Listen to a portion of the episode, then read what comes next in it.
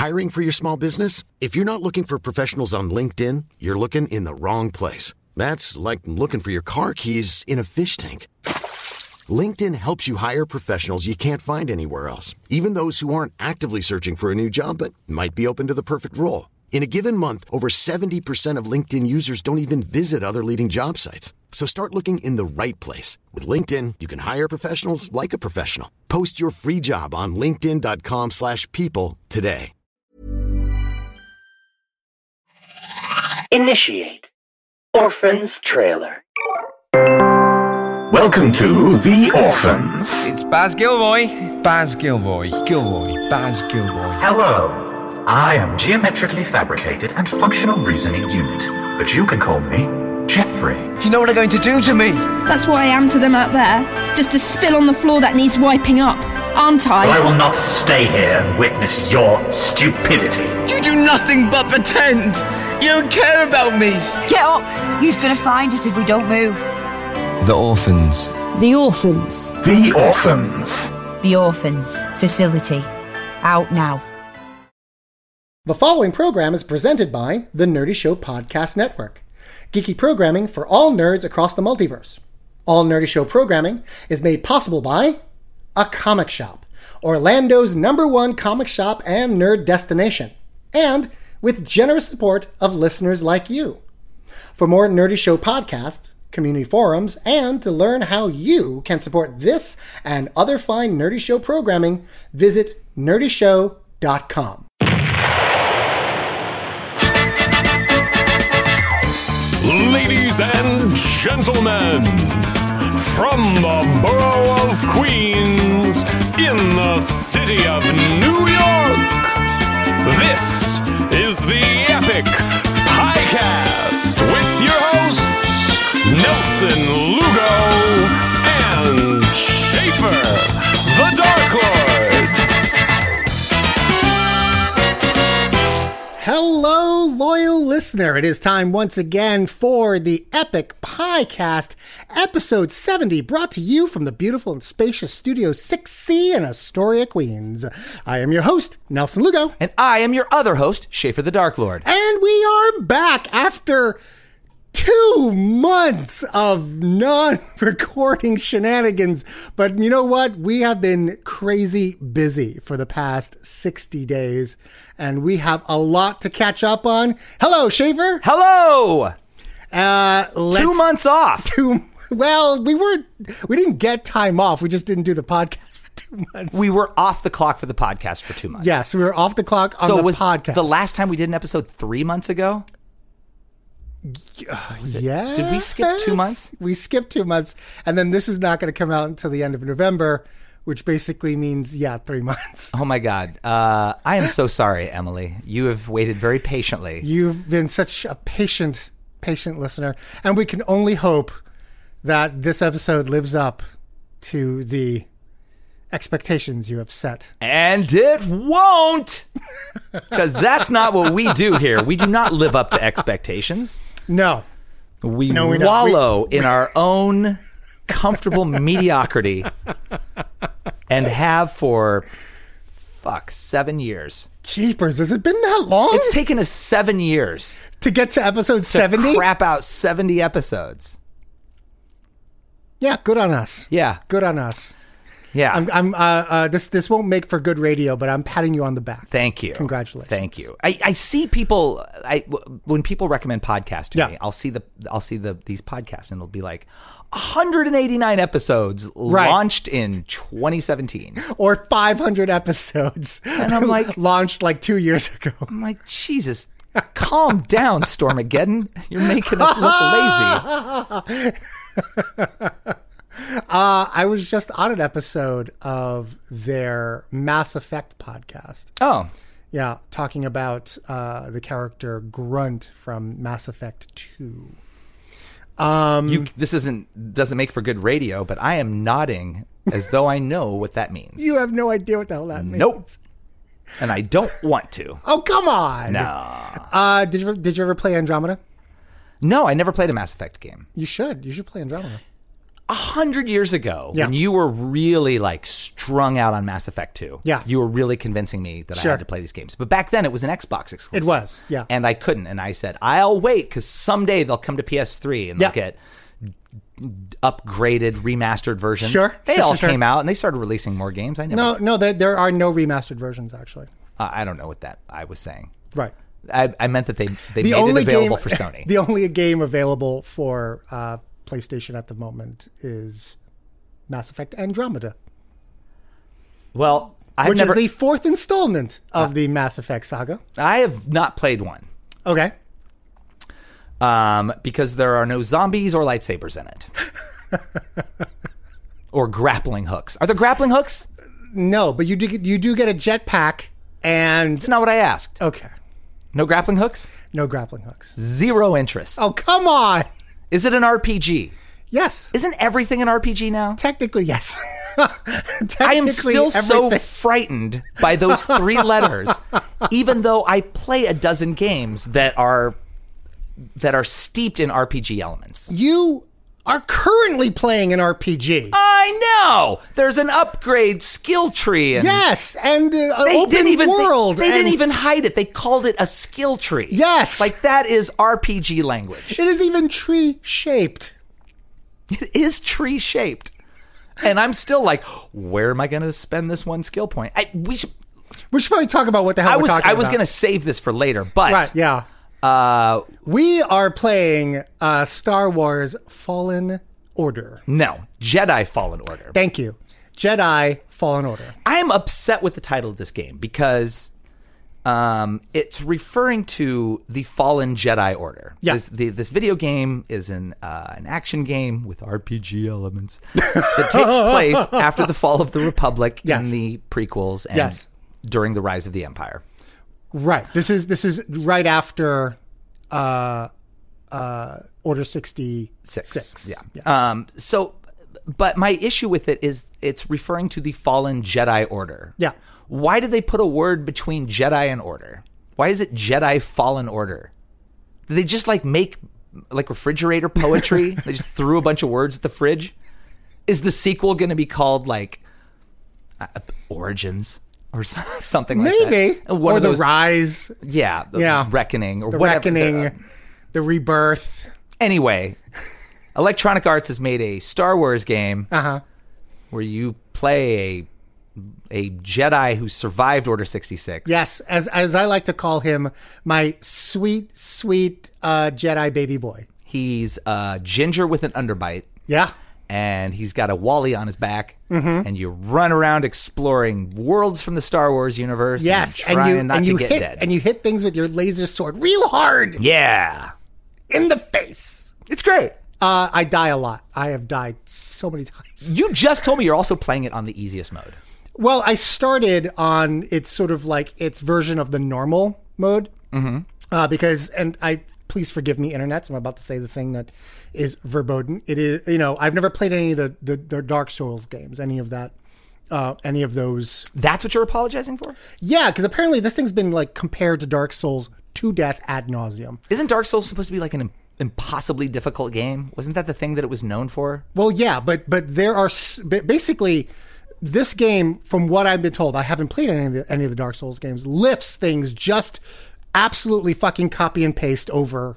Uh, like things like the like the meditation circles, like the fact that you know, although you gain more skills, by the end of the game, a stormtrooper, a regular stormtrooper, can still kill you if you're not careful. Like you know, um, it's it's got a lot of the element systems in terms of like you know how parrying is very important and Yeah. dodging is very important and learning like the the the, the patterns of your enemy attacks are important. Um collecting seeds. Collecting Is that from Dark Souls? i don't know but like you know it's like you get stim packs instead of like estus flasks. You know what i mean? It's very it's it's got a lot of the the sort of trappings of those games and i never played any of them and so i was a little nervous going into it. And so uh i played i played the first oh god i can't even i the first maybe eight hours on what would be its normal mode mm-hmm. And then I decided, nope, I just want to enjoy this. Why why am I torturing myself? So I, I put it down to baby mode and it's still kicking my ass, but I'm actually having more fun. Well, I'm glad you told me that because now I'm going to downgrade mine to baby mode too. Yeah. Like most games, it seems you start off, you have three levels. There's Yeah. like the easy, normal, and advanced, or, Right. or whatever. And this one has Yeah. four. Yeah. So I got confused by that. I was like, is the highest level an additional difficulty or is the lowest level an additional easiness? No, basically the lowest level what it gives you is more your parry time, the window for the parry time is wider, much much wider, probably the max it can be. And your enemy health is lower and your enemy aggressiveness is lower. Um, that's all it really affects. So when you go on like the super nightmare mode, all of those are like your parry is turned way the fuck down, and your enemies have maximum health and maximum of aggression. So, um, I, I, I just, I, I don't feel like I just, I'm an adult. I don't have all fucking day to play these games. I can only play them in short spurts, and I just want to enjoy it. So Yeah. I want, I want to, I love the story. Actually, I think the story is actually really compelling, and I'm very interested in what happens next. And I don't want like I don't want I don't want the next chapter to be eight hours later because I can't fucking get past this one fucking boss. Yeah. Yeah, um, they're really leaning in. I mean, Star Wars has always been, um, has always leaned pretty heavily on World War II metaphors and, Yeah. and Holocaust metaphors. Yeah. They might as well have called this game Star Wars: The Diary of Anne Frank. you're ju- you're just the last refugee hiding from the the stormtrooper Gestapo and and they're just hunting you down and, burning everything. uh, yeah, yeah. I'm And playing it on level two, whatever that is. I think was on that for a while and I decided not to. Yeah, I'm gonna, I'm gonna level down so I can enjoy this game because I'm getting pretty frustrated at times. uh, yeah, and and it has elements of like Uncharted Yeah, that so much climbing. I don't mind the climbing. I, I actually like those quieter moments. I, I like I like the sort of like exploration transversal stuff. Um, what I don't like is that the hitboxes to grab vines is so fucking narrow. Oh my god. Like you have to be if you're like a centimeter off, you're dying. Yeah. And I just think it's it's a little unforgiving, which I guess is kind of like par for the course for these types of games, I guess. What do you mean? EA games or Star Wars games? Uh, Dark Souls games. okay.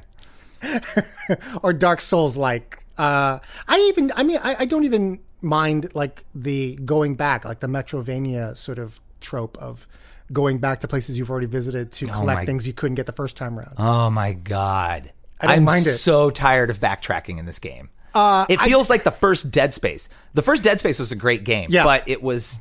It Was took, there backtracking in that? I don't remember there being. Backtracking. I mean, the whole thing took place on this one little narrow spaceship, and so True, every true, true. mission was just like, "Good job, you found the space battery. Now go. We need you to go back to where you got that and find a wire." But also, uh, six hundred enemies have respawned since then. Some shit you haven't even seen before, and no laser sword. No laser sword. because it is sword. not a Star Wars game. it's not a Star Wars game. But I loved Dead Space because it when it, it was at its best when it was really doing survival horror well. yeah, and yeah, yeah, yeah. I feel like there's even kind of like a slight element of survival horror to this game because of the infuriating uh, health mechanic. Yeah, yeah, yeah, yeah. Which is also an, an element of Dark Souls, which I didn't, which I didn't realize. I don't like it, but I like it when I get through something and I'm like, Yeah, I am alive. I'm alive. I am a I am freaking Fred Savage and the Wizard right now. That's how good I am. Ask your parents what that reference means. um, but it's great. I got it for my birthday you did. from my best friend Nelson Lugo. oh, that asshole. Yeah, and a freaking purple dual DualShock controller. Actually, I'm a little jealous of the new of the new controller. How, I how's did- it feel? Oh, it's so good. Is It's it? got this weird. I don't know what they're making things out of. I'm assuming that every time I get something that feels uh, unique to the touch, that Yeah. that's tech that we recovered from the Roswell crash. because it's like it's hard plastic, but it feels kind of velvety. Yeah, yeah, yeah. It's got that Like soft. maybe it's a really hard leather, or like a real I mean a really soft leather, or a really Yeah. hard foam. I don't Yeah. know, but it, it's it's it's a very satisfying. uh, yeah, I'm and I did not realize that Sony was manufacturing DualShocks in purple. Well, no, they just came out. I know. Yeah, uh, I, I'm actually thinking about getting myself a fancier DualShock. In, Oh? in a in a fancy. I mean, color. it's the controller's the same. It just feels so Yeah. nice. yeah, yeah. Well, I only, I only have the one, and so I figure Yeah. might as well get another one. What are you gonna? Are you gonna get a camouflage one since you love playing Call of Duty? I'm just making up shit about you now. I've never. You've never played. I've a- played one Call of Duty game. Really? That's more than I've played. I think I think it was the f- not the first one, but like the first like modern one, the, the modern warfare one. Yeah, wow. back in like 2010 or something, 2011. Did you think about our vets while you were playing it? No, no, it disturbed me, so I stopped playing.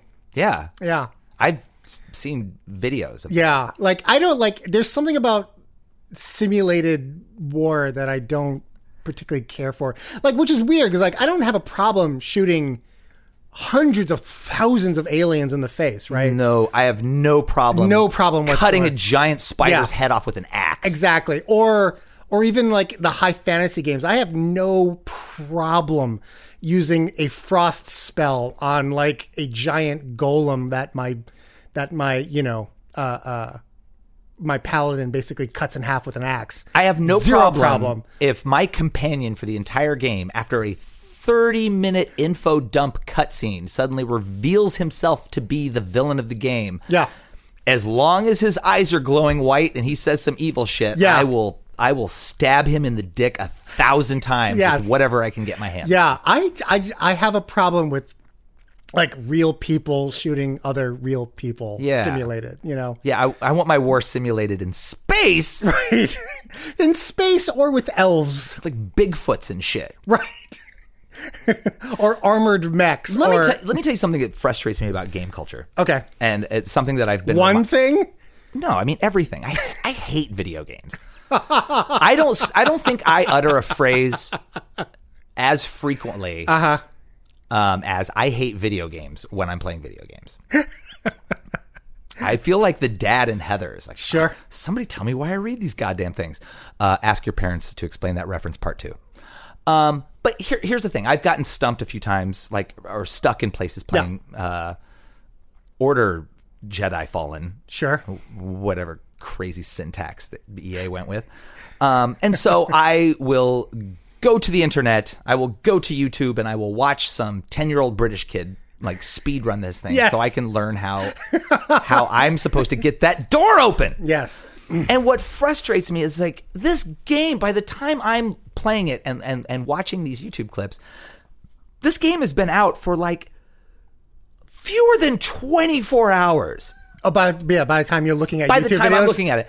And I'm all the videos that I'm watching are people doing like new game plus runs where they have like they have extra ability. They can do like double jumps and shit that has not been unlocked and won't be unlocked for like another 25 hours of gameplay. And I'm like, settle down, Nigel. Could you do this for the pedestrians out here? Like you already beat the game and then you started uploading videos? My God. You are the future of this world. because I got I got stuck on this Uh, yeah. spot and and like the, the I found like multiple videos and somebody was doing this like little double jump and a flip thing. My ginger underbite Jedi cannot do a double jump flippy thing. Well, not yet. No, because I haven't I didn't beat the game in the first six hours that it was released. Is there a contest to see who can get their like walkthroughs online first? I, I yes, and don't answer this question legitimately. It's No. only going to make me feel no, no, older. Yeah, than I did asking it no, hypothetically. It's worse. Yes, there is a contest, but just like British Bake, there's no prize. Is there no prize in the Great British Bake Off? No, you get a cake stand. Oh, You get a glass cake stand. you get glory. well, sure. I guess that's why the YouTube video. Video I know you're a big it. fan of that show. How psyched would you be if you won Great British Bake Off? Oh my god, I would die a happy man. Your every bio you wrote for the rest of your life would open with that. It would and then it would with be like, oh, I was a ringmaster. Yeah, I uh, whatever. worked at Jim Henson. Sure. I produced a couple one man shows. I won Great British Bake Off First American with my delectable macaroons. macarons. Oh, I'm sorry. Uh, I like I like this game. I like it a lot. Uh, Yeah. I I don't know if I'm going to be able to finish it, but I will play. I will play as much as it, much of it as I can before like life takes over. Basically, I uh, will encourage you to finish it. This is the first time in ages that you and I have been playing the same game at The the, same game at time. the same time, yeah. And and having just compared notes before we started recording, realized we're at very similar places, stages in the game. yeah, That yeah, has yeah. not happened in ages. A- like maybe Arkham City was the last time that happened. Yeah, yeah, yeah. Arkham City is probably the last time. So yeah. I will. I'm going to play this thing to the bitter end, and I will encourage you to play it, and I will not spoil anything for you because I'm thank not a you. monster. Thank you very much. I mean, I am, but I'm not that kind of monster. well, you know, Um, it's great. This is the. This is wonderful that this all happened like right around my birthday because, um, in case I haven't made this clear over the years, Star Wars is the closest thing I have to religion. yes, yes, it is. And right on my birthday this year, the fucking heavens just started raining Star Wars on me. Jedi Order of the Fallen Jedi Yeah. came out. Sure. Disney Plus launched with the Mandalorian series. Right. And I just bought us tickets for opening night of Rise of Skywalker next month. Yup. It's and I know they're still publishing Marvel books, but I, I I'm like at the point where I'm like there might be too much Star Wars for me. but the frickin' Mandalorian is great, and I would like to bring this up to continue my old man rant from before. Yes. about how do people have this much time? And I don't spoil things because I'm not a monster. Right. The Mandalorian was out for less than 24 hours Before and there were spoilers Before all like over there. six people in my Facebook feed spoiled the biggest reveal of the pilot episode. You've already had it spoiled because Uh, no, it's- I have not. It's been like yes, yes, you have. We were just talking about it. Oh, is oh is that the spoiler? Yeah. Oh, I didn't realize that was a spoiler. I I saw like multiple screenshots of that within like 20 hours, and I was Huh. on the road. And I, I just couldn't- thought I just thought that was just part of the episode. I didn't realize it was like the big reveal. it's the biggest reveal. It ends with that shot. Oh wow. Okay. fuck. So this is what I'm going to do. Yeah. I, I didn't unfriend anybody for spoiling it. Uh oh. um, but- but I unfollowed a bunch of them Okay. because I don't want to see them doing any more of that shit. Because apparently, the hour that the episode drops, it's like a race to watch it, so you can be the first one to be yeah. like, yeah. "I didn't know C-3PO had nine dicks." oh, I'm sorry, spoiler. Because I don't want that shit to happen again. But Right. this is what I'm going to do. I made a list of the people who I unfollowed. Oh Jesus, you're not that guy, are you?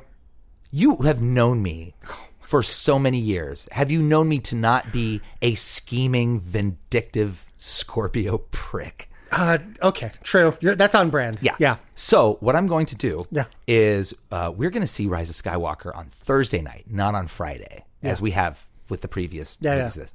I am going to uh, DM like three word spoilers to everybody who Oh, spoiled the Mandalorian. my So they God. can't even if they see it show up in their inbox in three words.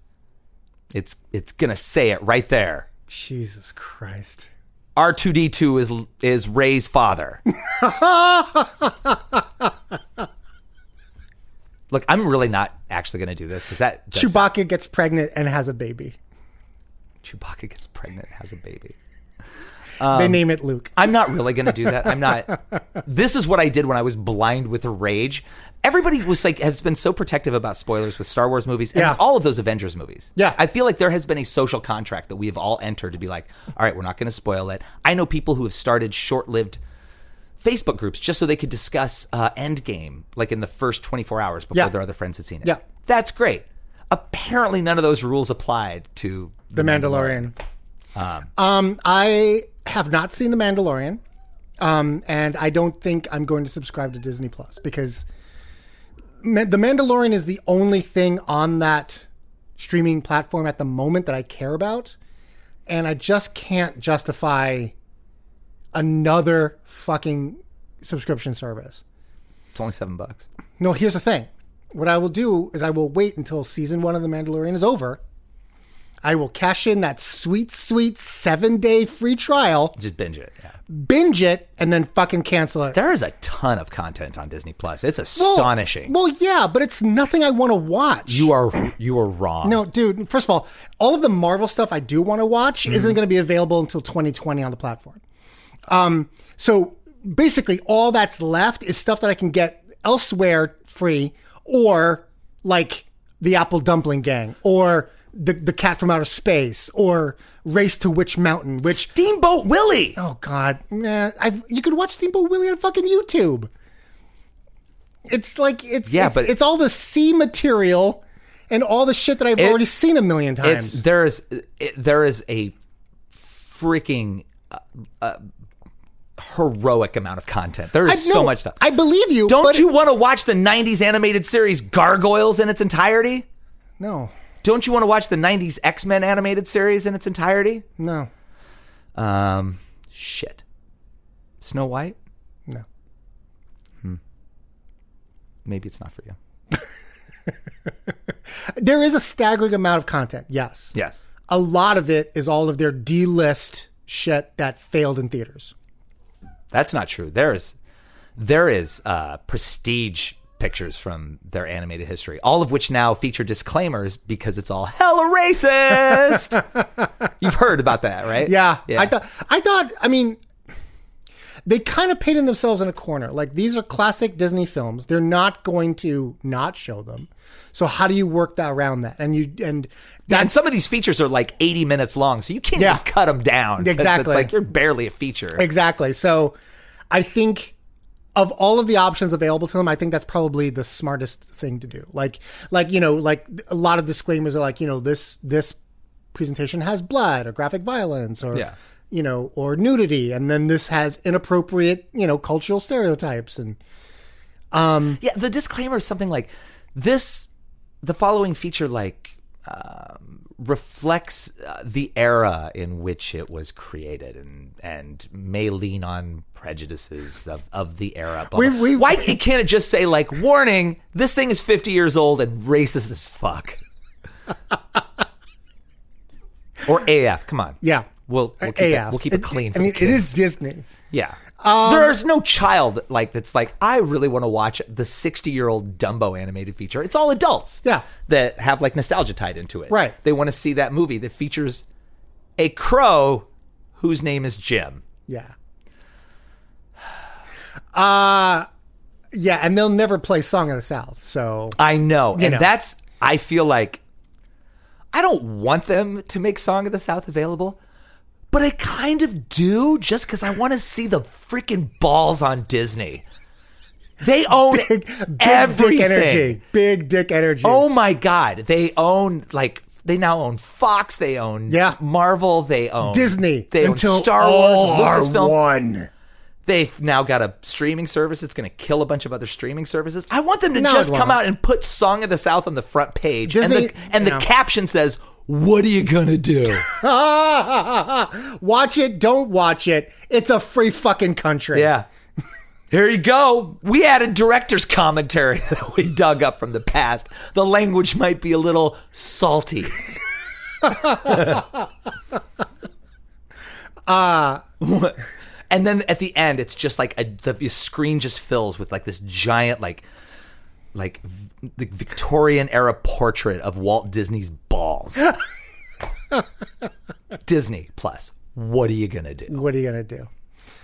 Uh I hope they don't do that. I really don't hope they don't do that. All of that said, I just want to like let me just wrap that one part up there and say The Mandalorian is great. It is great. It is great. It is a freaking western Uh-huh. uh, in the seediest parts of the Star Wars universe. It takes- Awesome. It takes place like I think 5 years after the fall of the Empire, which is kind of hard to keep track of because Wait, wait, wait, wait. our game that we're playing takes place about 5 years after the fall of the Republic. Yeah. So I, I'm getting as I'm playing one game and watching this show, I'm getting kind of confused where I am. Oh, so this is after Return of the Jedi. Yeah. Uh, but before uh Force Awakens. Force Awakens. Yeah, it's, it's kind of at the, the dawn of that. The Empire has has recently fallen. so the lawless parts of the universe are even more lawless, or galaxy. Rather. Jeepers. That's the language they use. And right, and well- it's, a, it's a freaking western. He's a highwayman. He just like gets jobs and he doesn't say a lot and he does lots of cool shit with guns and he kills people and picks up bounties and meets aliens with weird like facial prosthetics along the way. All right. Kills them and shit. It's great. It's great. Uh, let me know when season one is over. Okay. Uh, and I will binge that shit. Okay. If you want to come over sooner than that and like watch a few of them, like they're 40 minute episodes. Oh, really? Yeah. Shit. I might it's- take you up on that. It's so good. It's such good Star Wars content. Okay. I'm in. Okay. I'm in. Uh, what, what do you want to talk about now? Do you want to do you want to take a break and then come back and talk about like the two big things? No, we can split those up. I've got something I want to say. Oh shit! Hot content coming in hot. Schaefer's renting corner. Do re mi fa sol la ti do. Here we go. yeah, You're fucking married. yeah. I got married. Oh! Hooray! I feel like I had to rant about Star Wars for half an hour just because I, I I'm still having a hard time making sense of Yeah. this new reality. Yeah. yeah. Where Well, you're not alone. I mean, me Nelson, the Razor Lugo, the razor. isn't that, what they, isn't that what they called you in the joint? Uh, I have no idea. Nelson Lugo, you're married. I know. I know.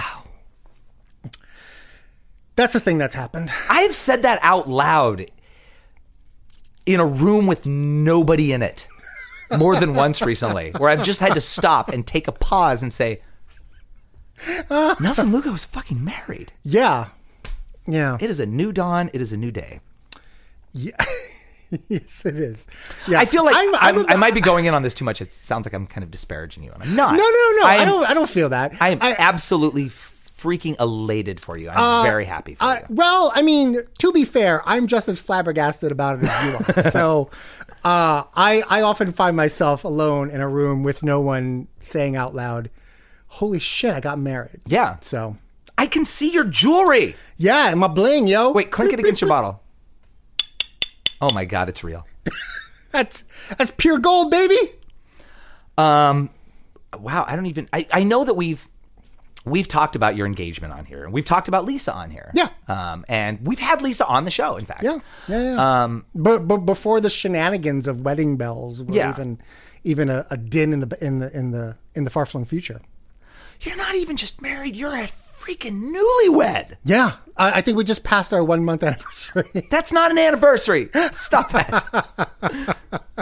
oh my god, congratulations. I don't I like I I I don't even know what I want to say. Like you also the two of you have this lovely apartment that you moved into and decorated Yeah. like within the past year. Yeah, yeah But yeah. that's Uh, uh, no. Well, we've been we just uh yeah, just over a year now. Yeah. Okay. Yeah. So that's even still pretty new. So like I I, I keep wanting to ask like kind of cliched questions. Go for it. Well, is it do things feel different now that you're married versus when you were dating? But like you were still kind of newly shacking up. A year's not that much time. Well, we we knew each other for about a year before we moved in together. okay. And then I lived in Bayside, Long Island, for about six months Yeah. with her. Yeah. And then we moved into an apartment together. And so, I mean, we've known each other for like three years now. Yeah. So it's not, I mean, we're not new. This isn't a new relationship. This is a very sort of well established relationship. But you have like a like a major milestone Yeah. about every year. That is Yeah. that is that is unique. Like well, you- that's that's all Lisa, uh, and I know Lisa's going to listen to this, so I'm going to throw you under the fucking bus, baby. Well- um, basically, she cannot stand uh, stagnation. Um, she is simultaneously always looking for what the next level is, and um, embracing what we have now. Whereas I just want to embrace what I have now all the time, every day, forever, the rest of my life. Yeah. So every major thing that we've accomplished, it's really been because Lisa kind of declared it and then I pushed back against it and then we did it anyway. yeah. Yeah. Yes, you're. I mean, a part of you Yeah. wanting to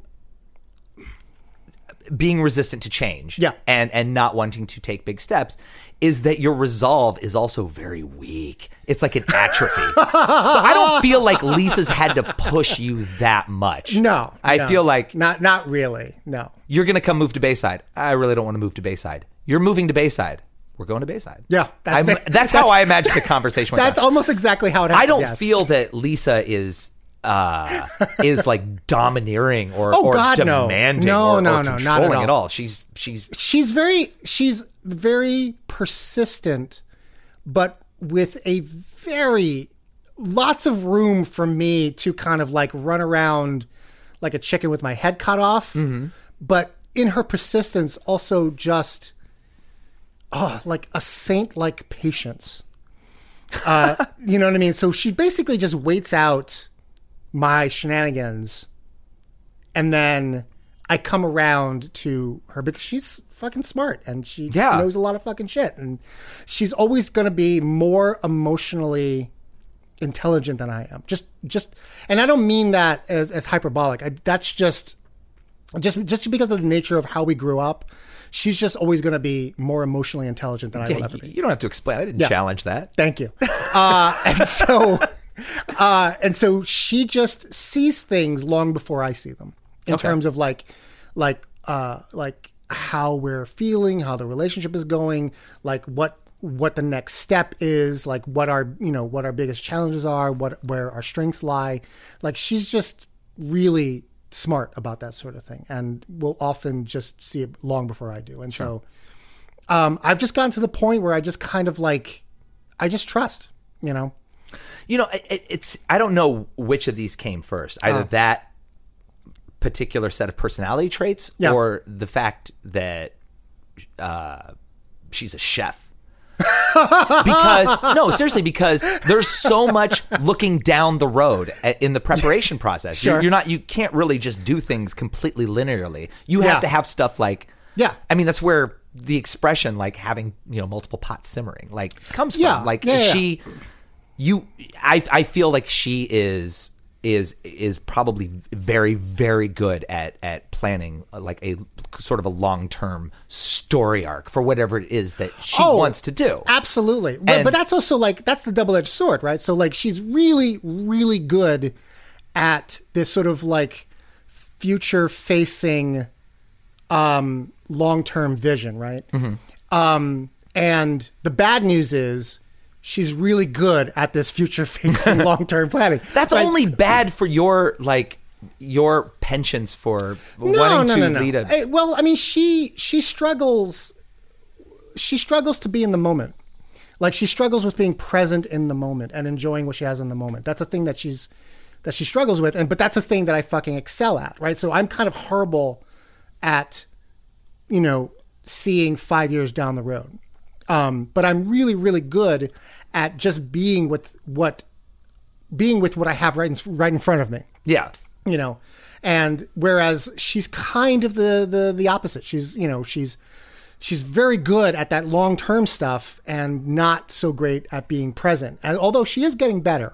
I mean we're both getting better in our perspective sort of you know challenges. But um you know i, I think i think one of the things we we really love about the relationship is that i ground her in the moment and yet and she keeps me um pursuing what's next yeah I am very happy to hear you say describe yourself as one who lives in the moment, and also now having this partner who is Yeah. who is kind of teaching you how to like prepare for the horizon. Yeah. Um, because neither one of those things is you wallowing and dwelling on the past, and that has been a pretty definitive personality trait of Yeah. my best friend for several years. Yeah, for a long, long time. Yeah. Um, Yeah, and yeah, so that's that is huge progress. yeah, I've never heard you describe yourself. I'm a guy who lives in the moment. I mean, it's true. I, I, I'm I've always I, I- been that way. I wouldn't challenge that because Yeah. I would. I would believe that's true. Um, Yeah. Maybe at times to a fault. Yeah. where you're just Yeah. like, um, you know, hey, do you want to see a movie tomorrow? Well, right now I'm dealing with this fucking cupcake. That's how I've known you as living in the present.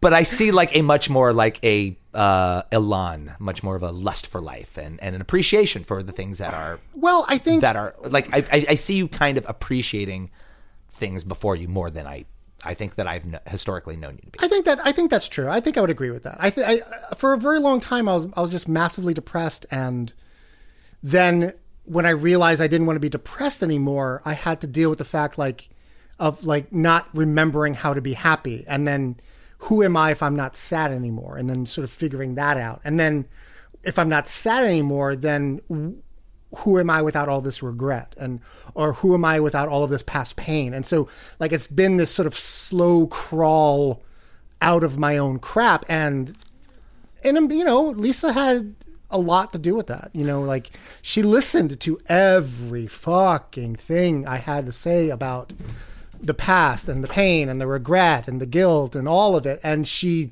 not once ever took it on herself and tried to fix me or something or ignore it or uh she just let me talk and i think that was the first time i guess outside of maybe you that anybody ever done that and you know because I think I, I think it's true. Like you know, in her the first line of her wedding vow, and I will say this until the day I die, she should get a national award for the best opening line to wedding vows in the history of wedding vows. And it's not just the line. It was the It was delivery. the delivery It was- it was- and the oh. expression. It, Her she perfect deadpan let me, delivery. Let, let me set this up. Okay. because you went first. no, she went first. Oh, she went first. yes, she did.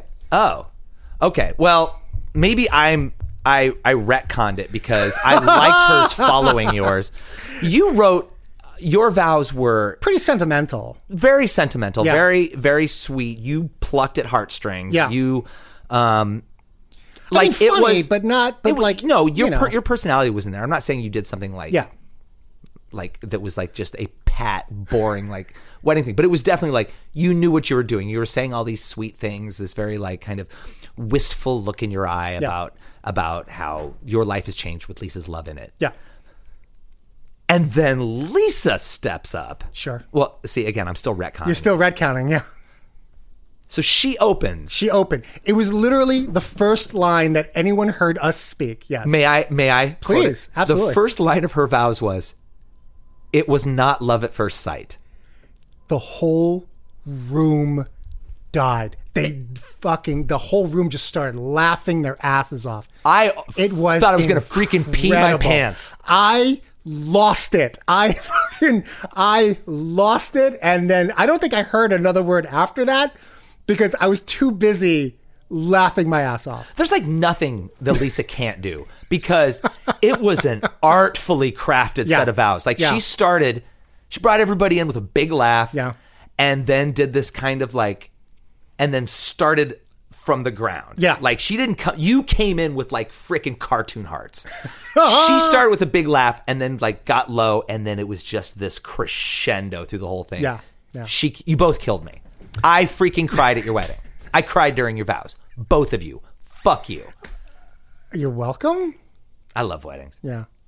Um, I also want to say this just as like as an aside. Sure. It's it's definitely and I'm sure it's because I mean I've been to a lot of weddings and to uh, of people of varying degrees of importance to me. And so Yeah. maybe it's it's because you are obviously one of the most important people in my Sure, life. sure. But that but I don't think it was just that. I think it was all of the choices you made. I love weddings. I've been to a lot of them, and that is a freaking contender for the best wedding I've ever seen Damn. It was- perfect venue, perfect guest list. Like, I, I, I, this is like novelty at this point. In the, in the beginning, I was like, "Oh, it's great! They're going to do it in the daytime, and they're going to serve like fancy brunch instead of like chicken or fish." Like, that was executed so well. It was just, it was just a freaking beautiful, perfect wedding. Oh, my God, And starting with those goddamn vows, Shit. you made me cry. Yeah, we were we were shooting for competent. We may we may have just we may have we didn't we didn't intend we didn't we dreamed that people would would feel that way, but we had we also were like bracing ourselves for it being the most like. My God, the little the little cards on the table with like the the, the trivia and the little symbols representing. both. It's just, it was great. That was the best show you will ever co-produce. Agreed. Yeah. Agreed. Uh but to take it back, the reason why I brought up her her beginning line, you know, this was not love at first sight, and I think that was true for both of us. I think because you know we were both a bit gun shy, uh, a bit sort of like weary of sort of trusting at that level, and we liked each other enough the first time to see each other a second time.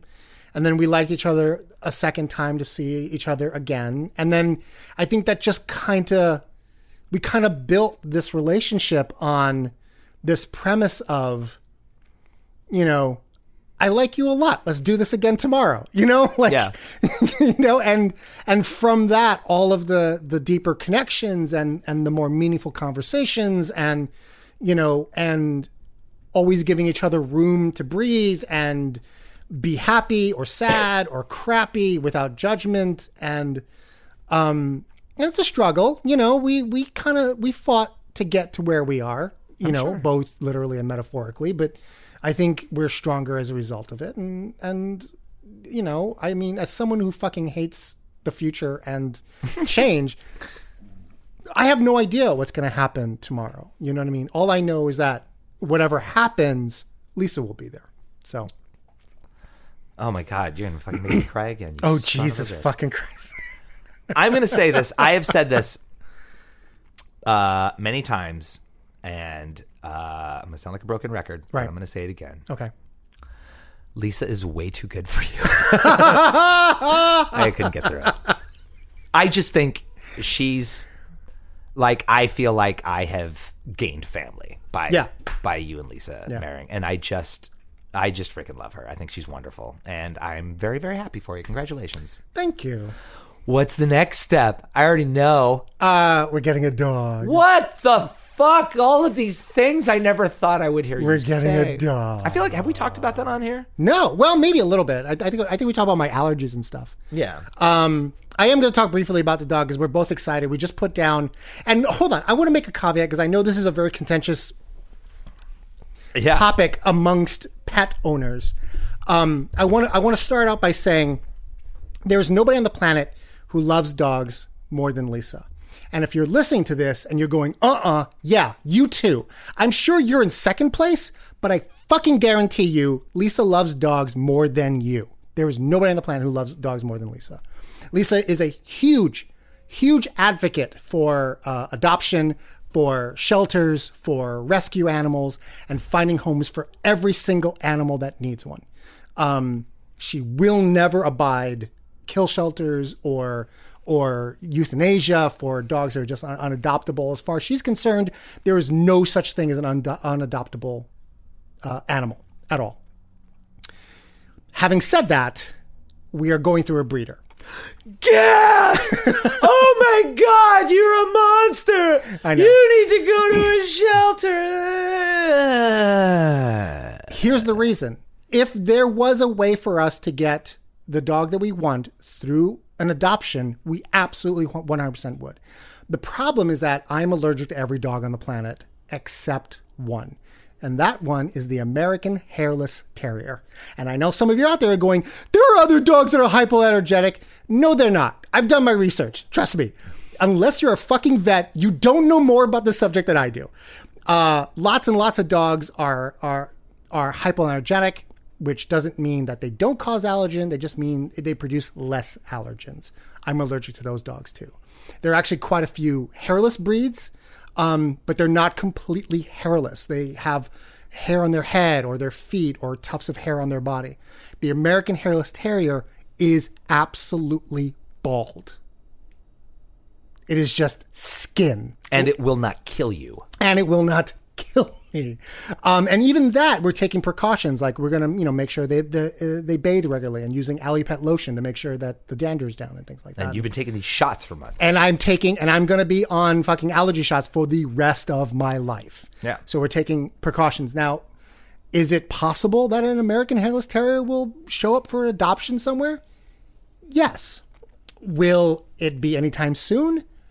No. Well, you don't know that. Will But it be anywhere it- it close just- to me? No. No, you uh, you well yeah, you don't know any of those things, but that's the point. The point is that there's too many variables there to be like, Yeah. Well, it'll happen eventually somewhere, Right. And that's not. I don't think that that's a plan that's going to work for no, Lisa. No. And also, like, you know, it, it has to be a fairly young dog because Lisa cannot, as much as she advocates uh, adopting older dogs, because she absolutely 100% believes that um, older people and older dogs are a perfect match. Sure.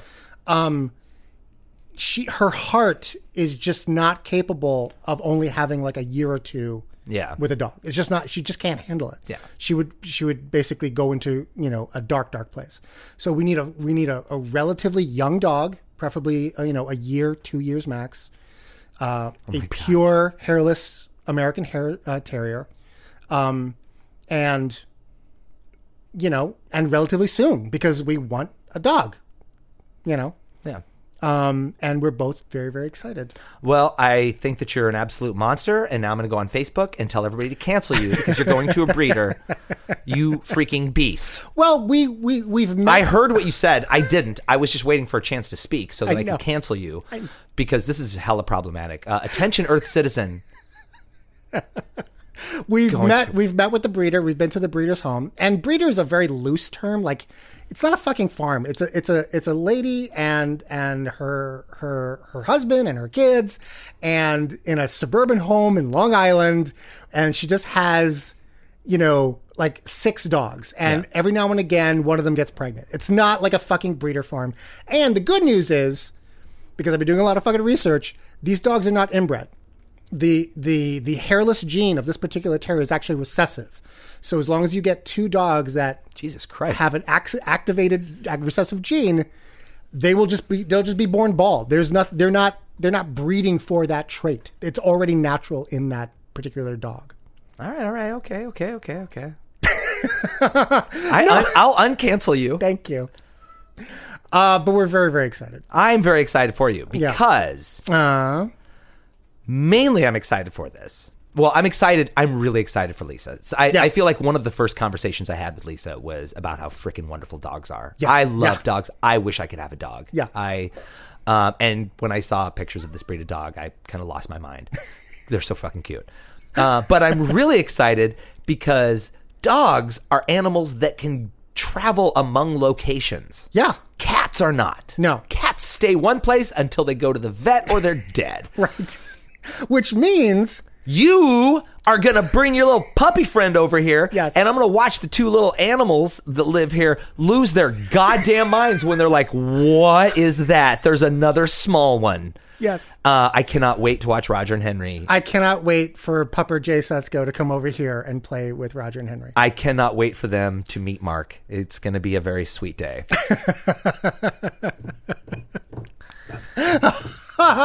it's a good, so- strong name for a dog. Okay. Yeah, Papa J. Sesko is the placeholder name uh, because uh, Lisa uh, looked me right in the eye and said, "How can I possibly name the dog unless I've met them?"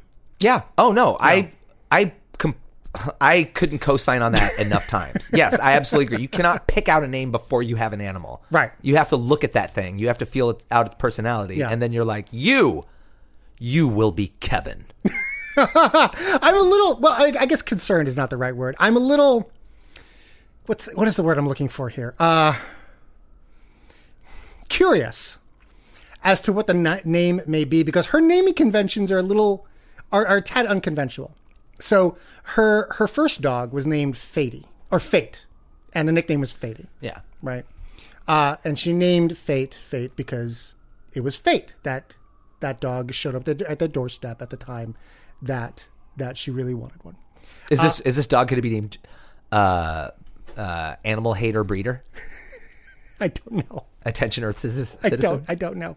Uh, this, her her second dog uh, is named Wonder, uh, because uh, when Lisa looked at the dog, she was just a wonder. Aw, Yeah. So now that's I'm, like a, that's that's like an origin story in a children's book. That's Yes. so sweet. yes, it is. Well, that's Lisa in a nutshell. Well, yeah. So I'm like I'm wondering with a lot of curiosity what the name will be for this dog. Personally, I'm rooting for like melancholy or ennui Oh my god. or You're living in the past again.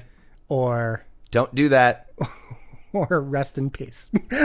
Laser sword. Laser sword.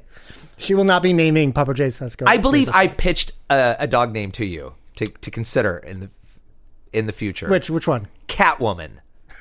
It's a great name for a dog. No. I also really like I really like human names for animals. I know you do. a lot. I know you do. I was listening to a podcast recently and somebody was talking about how they met somebody who had a pug named Amy. and I didn't even see a picture and I fell in love with that animal. Aw. Um yeah, so Well, anyway, congratulations again Thank you. on, you, thank on your marriage, specifically the wedding, the, the event, but also congratulations on still being married uh, a month later. And congratulations on um, your future uh, pet. Uh, Yeah, no, I'll, I, I will. I will give. Uh, I'll give our listeners an update every every time we podcast about Please where we not- are in the process. please do not send in your name suggestions. Uh, yeah, in fact, give a give me your name suggestions. No, what? Send us an email at epicpodcast at gmail.com. That's epicpodcast at gmail.com. All right, it's time for us to take a break. Let's take a break. For two reasons. Yes. One, we're running a little long, and two, I have to use the restroom. Fair enough. Folks, we're going to take a quick break, and we will be back in just a moment. Go Bob, it's gone nuts, kinda scary. Jobs to cover, I'm really a revolutionary. Bounty hunter, gunner, don't lead. White blood, see me, I've been feeding cause you're gonna get fucked up. 21B, homie, you can't afford this. Magnet guard with a little bigger mortise. No toe cable, no coping device, just reliable recovery for a reasonable price. I got four copies you can call them clones. Look how we shine, you can call it chrome. Import AI with mine the four chassis. The fifth decline is crazy if you ask me. Take a backseat in my Chevrolet. Let me tell you about my plan to make a better day. Let me tell you who I am and how I paved the way. Made it cool for how to say. I can't help you, Dave. All you gotta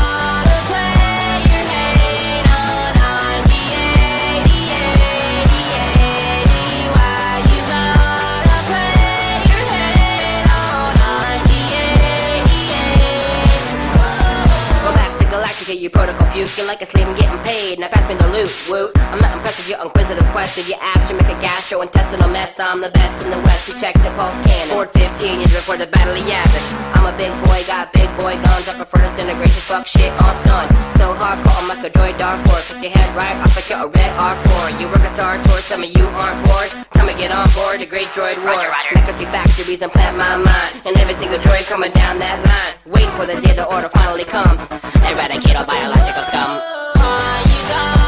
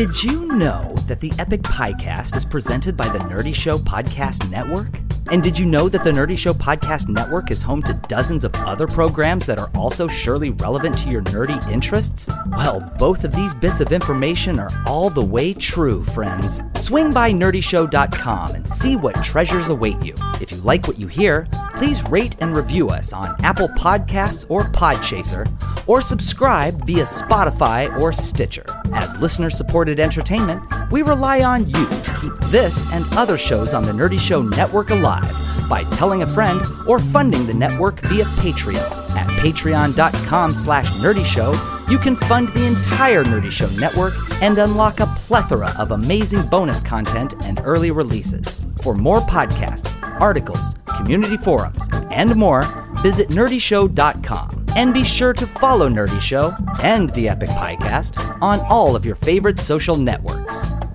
If it's geeky, we've got it covered.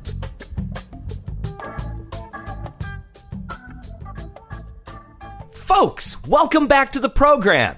We have no guest this month. It's one of my favorite things to announce. Not that I think that we have poor guests that I don't want around when we Sure, record. sure. I think our guests are lovely, but Yeah. I kind of love announcing that we don't have guests because that means I don't have to feel like a clumsy a hole trying to come up with questions. One of these days, I'll get it. Maybe it'll come around episode 80. Hmm. Maybe not. Who knows? Who knows? Maybe if we cranked out an episode once a week Oh, jeez. or every 48 hours, Oh God, then, no. uh, we'd be better at interviewing. um, unlikely. Unlikely at best. Oh, yeah? Uh, but let's talk about uh, let's talk about you, you and your new life and uh, uh, uh, endeavors. Uh, your What? new chosen sort of life path you've carved out for yourself. Fuck. You basically said heave ho to the old nine to five and said, fuck you, corporate America. I want to live the life of an artist. And then you did it. This is why we're bad at interviews. like, it didn't end with a question. I, And we've also already discussed I was, this. I was, I wasn't really planning to ask you a question. I was just Oh. summarizing for you know the new listener Well, who this may be be tuning in. This is a great opportunity. We will we Yeah. will hone Yeah. Your interview skills Oh on God. air, This is not going to go well. and you can ask me about my October and November Okay. because we've already talked about that. I quit my day job, Yeah. that I had for twelve years, and Right. now I'm just a full time uh, scumbag. I was gonna say artist, but uh, there's a lot less bathing when you don't have to be in front of people every day. Fair. Um, but I did just get home from tour. You did. You you were on tour for six weeks Correct. with MC Chris. Correct. Uh, you were the middle act, and the opener was uh, Lex, the lexicon artist, Yes. who is a friend of the program and a former guest. Yes. And uh, uh, I, I saw the last show in Clifton, New Jersey. Clifton. Had you ever been to Clifton, New I've Jersey before? never been to Clifton, New Jersey. Nor had I. Uh, and so let's talk about it. Let's talk about the ups, the downs, the the haps, the good stuff, the bad stuff. Let's get into the nitty gritty. Okay. Well, what the hell was that? Um, Your cats are freaking the fuck out. yes, uh, I just did a. Well, it's five weeks. Five weeks, uh, coast to coast. Uh huh. Um, and Lex the Lexicon Artist and I were the opening acts for MC Chris. MC Chris is doing a two month tour, um, but the the final uh, three weeks of the trip, um, he picks up different openers. So Yeah. Lex and I did the lion's share. We did from Oakland, California to Clifton, New Jersey. Um, we played 27 shows. Cheapers. Yeah.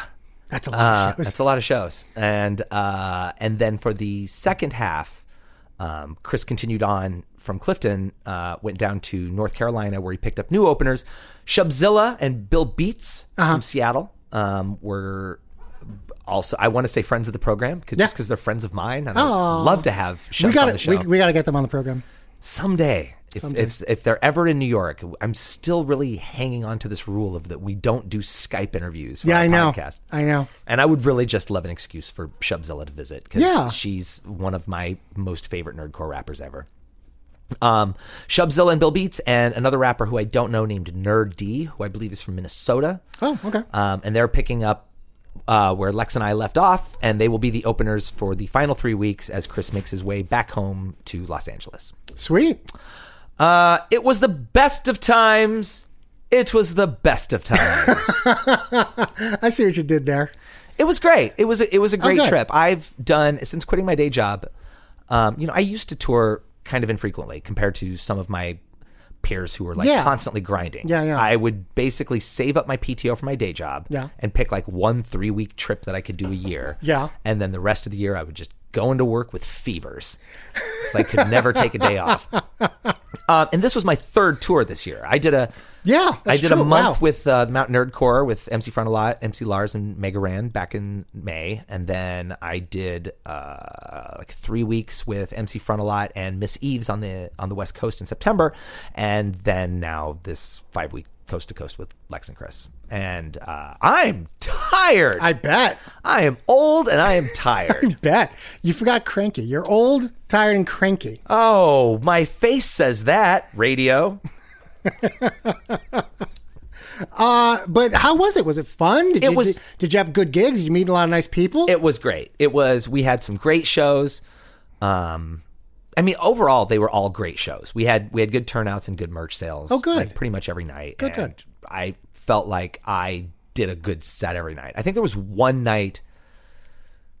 I think there's only one night I felt like I was bad on stage. Huh. I don't remember what that show was, and that's probably fitting. I probably blocked that out because I was like, I just don't want to remember that show that I did where I was very oh bad. man, I was I was I was hoping you would tell me in which city so we can get somebody from that city who saw the show to email us and give us a play by play of how horrible you I can look through my notes and tell you, but I don't Yeah, want to yeah, do that right now. yeah. Um, we had so overall they were all great shows. There were like there were some surprise shows. Like What do you mean?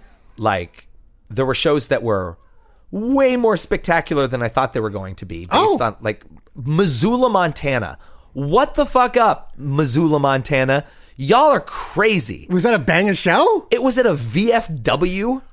Holy crap. Yeah, we were at a VFW and we loaded in, and we're in the middle of nowhere, and it's like in that drive between you know Seattle and Fargo. Yeah. and so we stopped in Missoula, um, the hometown of David Lynch. I'd like to point out. He grew up Oh, look at that. Is there like Um, a statue of David Lynch in the town square? No, I asked a bunch of people that, and like half of the people I asked said, "Who's David Lynch?" Are you kidding me? No. Come on, get your fucking fix your life, Missoula. Well, hold on. Missoula's about to save the day. oh, okay. because Missoula, th- well, that show was just insane. It was freaking packed. What? They were like a polite audience. Holy shit. Like they didn't get rowdy drunk and That's good. act like a rowdy large crowd. That's And they awesome. bought freaking everything. Oh, even better. So that was a show where I had very low expectations that s- surpassed them in a profound way. I feel like a couple weeks later, Lex and I were still talking about. Remember the legend of Missoula? Missoula, you really like You stepped up, you Missoula. stepped up. That was that was amazing. Um, also, uh, uh, Tacoma, uh, Tacoma, Washington was amazing. That was my first uh, date back. I a week into tour, I flew back to New York for Yeah. your wedding, and then I flew back out there and met up with the tour again. Yeah. and the first show back was Tacoma, and that show was also sick as hell. Oh, nice. There were a lot of sick shows. Columbus, Ohio is and I can say this now because this has been tested over years of touring. Uh-huh. Columbus, Ohio is one of the like top 3 most reliable cities in America. Really? They For touring? They always especially for nerdcore. Oh, okay. Um, they always pack the house. They're uh, they know tons of lyrics. Wow. And they buy tons of merch. And I got some illustrations from I a- love it. a couple of lovely uh, uh, children. It was an all ages show. Uh, Oh. Lucy and Matt, shout out. I'm I know you don't listen to this. Wait, what did you get from them? drawings? They brought drawings of me. Oh, no. They're freaking wonderful drawings too. Aw. Columbus is is Are they, magical. are they on your fridge? Uh, no, they're in a safe place Okay. next to my heart. Uh, but shout out to Michael and uh, Sabrina, their parents. Um, so that was great. But then every time you have a sh- you have a show that like surpasses expectations, you have that one that just A bit of a dud. yeah. So I'm looking at you, Boston.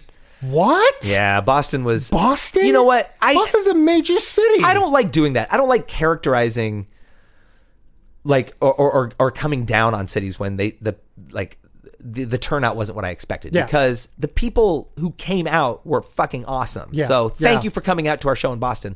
It just wasn't uh as as packed as I thought it was going to be. It was also downtown at the Hard Rock Cafe. Huh. They had like a, a venue in there, a room called the Cavern Club. So while I was rapping, I was able to look over at the wall and see like Madonna's bustier from Open Your Heart under glass. And I would get I- distracted because I loved that music video. I would imagine that Boston, or at least any major city, has the same problem as New York City does, in that Sure. there's, there's probably like like a hundred things all vying for people's attention on any given night, and it's kind of hard to sort of break through some of that clutter. It's true. But they always come out in San Francisco. Oh, hello, San Francisco. So I, uh, next time Boston, I'll come and play like a dive bar in like Jamaica Plain, Yeah, and because that's where I would probably feel more comfortable too. yeah, all in all, it was a great tour. Um, and I think the thing that was most important. Let me talk about Lex first. Uh, Okay. Lex and I have been friends for about two years now. Sure. Um, I've from I, when I met her at South by in 2018. Right away, I was just kind of like taken by her energy and her enthusiasm and her skill. She's a freaking great rapper. Mm-hmm. Yeah. she's got great Absolutely. songs, great com- concepts, Good great energy. delivery, wordplay. English is not her first language and she and still she kills it. speaks English better than I do, and raps in it even better. She's she's just really great. So seeing her, and she was going on this tour, coming off of another three week tour with another nerdcore friend named Super Smack. So she was like already warmed up. I was Yeah. like, I had to, I was kicking out cobwebs and everything. All my joints were just creaking like a pirate ship for the first couple of weeks until I got into my rhythm. But she was Sure, just, sure. She hit, she hit the ground, was just like ready to go. Awesome. Um, so I traveled in one vehicle with Lex, and Chris travels in, excuse me, travels in a vehicle alone. And so, you know, traveling when you're touring with somebody, you really get to know them because there's you, There's a lot of downtime. there's a lot of downtime, there's a lot of driving, there's a lot of um, you know, surprising musical choices that you play in the car that you go, "Oh, you like this?" Um, but I feel that our our friendship is now much much stronger even than it was before. I have just undying respect and and gratitude for Lex. She really stepped up on this tour, Awesome. and I feel like we did really good work. Good, good, good. yeah, it I mean, it, it, it certainly sounds like it. I mean, keeping up with your uh, your posts and your your drive videos, and uh, it's, it seems like you know you've got you both got like n- not only a great working rapport, but like there's a it seems like a genuine sort of respect and admiration and affection for each other. Oh yeah, yeah. and it was it was great. It was especially great because we were on the road on Halloween, and we were in Ann Arbor, Michigan on Halloween. Oh wow. And so we decided like about a week before that we were going to wear costumes for our sets. Um, Yes, I dressed up I like love this. I dressed up like MC Lars, which is perfect. so I got the like Adidas track jacket and the Oakland A's cap. Uh, got them on Amazon, had them shipped to Ann Arbor. Sure. Um, and then I told Lars Where, about where it. where'd you get the uh, the chain with the Zelda yeah. cartridge. I told Lars online, like, "Hey, I'm going to dress up like you for our show in Ann Arbor," Uh-huh. and he was so psyched that he mailed it to me. The one he wears? He's got a couple of them. okay. Um, so Can you he- keep that one? He sent me one. No, I have to give it back to him. Oh man, That thing is freaking heavy. is it? Yeah. Is it a real gold chain? I don't think it's real gold, but it's real heavy. I mean, the cartridge isn't is pretty light. But Sure, sure, sure, sure. So so naturally, I did my set and and uh, as Lars and uh, said a lot of uh, that's uh, it's tight. That's, tight. tight, That's tight. That's tight. that's tight, Are you serious? I'm literally cr- crying right now. Give it up for friendship, you guys. I asked that audience to give it up for about 500 things. And they did it every time. And now I understand why you do that, Lars. Um, but that was really fun. That night, Lex dressed up in costume as me. Nice. Yes. Yeah, I saw that. Yeah. She actually does a fantastic Schaefer look. She She cosplays a great Schaefer the Dark Lord. I was lazy. I like during I basically did my set from tour, but I threw in like do the Bruce Campbell. But like one of those verses I already wrote. Yeah. And the other verses Lars, which I've hyped him on Yeah. a thousand times. A thousand so times. I already know those lyrics. yeah. Lex, I gave her an instrumental of one of my songs. She requested an instrumental Yeah. of one of my songs, no vocals, and learned uh, the opener, which is a long song. Yeah. And I love the opener. she fucking murdered it. Yeah. Not only did she murder it, but all of her banter she did between songs was done as me. she Well, created she really gets it. Oh, she she created this whole story of how like you're probably wondering why I look differently tonight. Well, it's because I murdered Lex the lexicon artist and now I'm wearing her skin so that I can rejuvenate myself with her youth and also now I can get away with saying stuff because I'm Asian and a woman. That's Wow, she nailed it. Oh my god, she said fucking I don't it. remember what the actual line was, but she was like this is going to be a different set tonight than you're used to. I probably won't uh, be relying so heavily on all of my performative white guilt. yeah, she she ripped hard. I gave her my blessing to go in, and she Oh, my didn't God. Oh, disappoint. It was it was awesome. Someday I sh- would I would kill to see that. I've got I shot a lot of clips. Damn, of, of her son. Set, so yeah, I'll show okay. it to you. Okay.